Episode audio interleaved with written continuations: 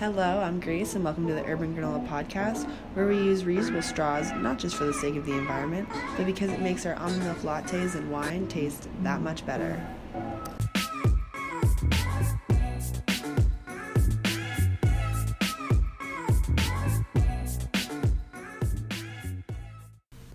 Spira what?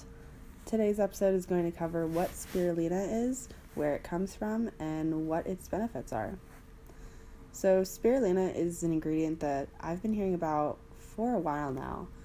Um, a lot of vegans, especially like mostly raw ones, I've noticed, are big on incorporating spirulina into like their smoothies and smoothie bowls and other drinks and meals. I honestly don't know why it's taken me this long to actually try it out, but I finally bought some and I started adding it to my smoothies, and honestly, I freaking love it. Like, the reason why I like having green smoothies for breakfast in general um, is the fact that they just make me feel so good in the morning. It's almost like my body can just feel the nutrients just going into my body from like the smoothie and adding adding spirulina just further adds to like that nourishing and satisfying feeling.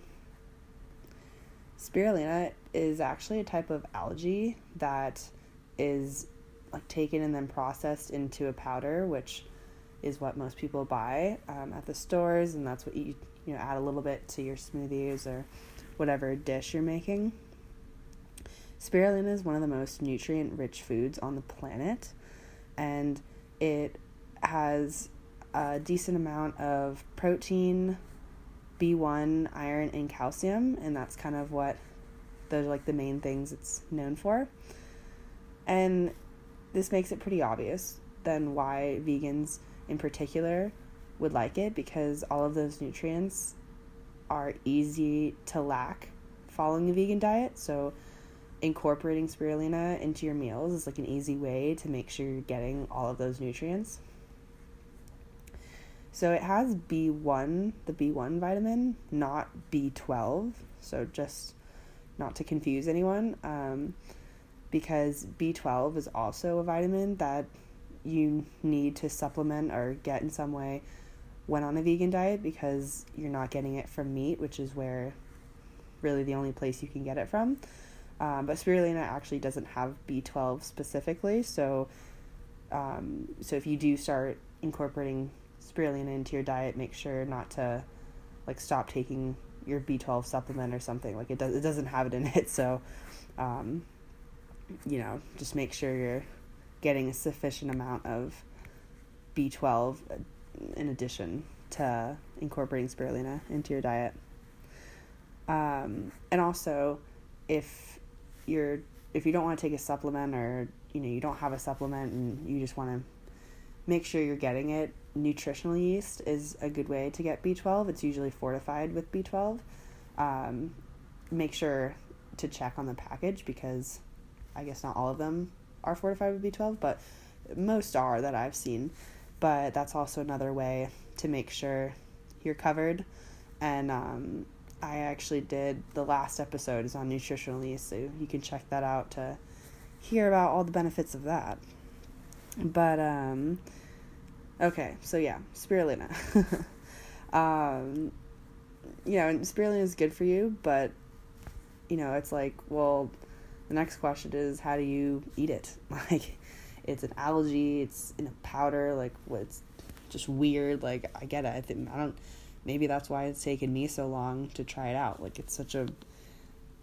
I'm, I kind of like weird things, uh, so I don't I honestly don't know why it's taken me this long. I still don't get it, but you know, it is like an odd ingredient and you know, not usually what's on your grocery list at the store. But the most common way and probably the easiest way to eat spirulina is by just adding it to your smoothies. Um, if you're not eating smoothies or you don't make smoothies, then I don't, I don't know. Maybe you should start making smoothies. But um, you know, just add I think it's like a teaspoon or just you know just a little bit, um, however the serving size is or however much you can take because it does have kind of a bitter taste. Like it's very strong, so you, you can't add like a whole lot, but you don't need a lot. So um, it all works out. But yeah, just adding like a spoonful or so to like your normal smoothie recipe, um, you honestly won't even know the difference. And if you're not if you're not sure what else to add it to, um, just try adding a little bit to like different meals um, and testing it out. Like you can add, you know, mix a little bit to like a guacamole recipe, or even adding a little bit to like if you're making brownies or like bliss balls.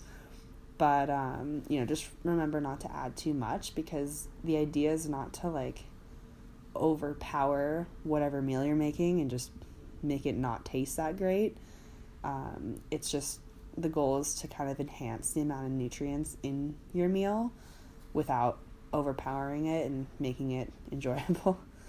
Um, and if you don't want to incorporate spirulina, like the powder, into your meals, but you still want the nutrients, there are spirulina pills which you can buy, which are basically just like a capsule filled with the powder. So instead of eating it, you're just swallowing the pill and it, you know, goes into your system. I personally I've never tried the pill form just because I try to stay as natural and less processed as possible. Um, but I mean, that's totally up to you. I'm sure they still work great and provide, you know, an extra burst of nutrients into your body. So if you want to try that way, then, you know, go for it. Well, that's it for today's episode. I hope you enjoyed it and hope you decide to try out spirulina and see if you like it and notice any differences or if you feel better. And thanks again for listening to the Urban Granola podcast.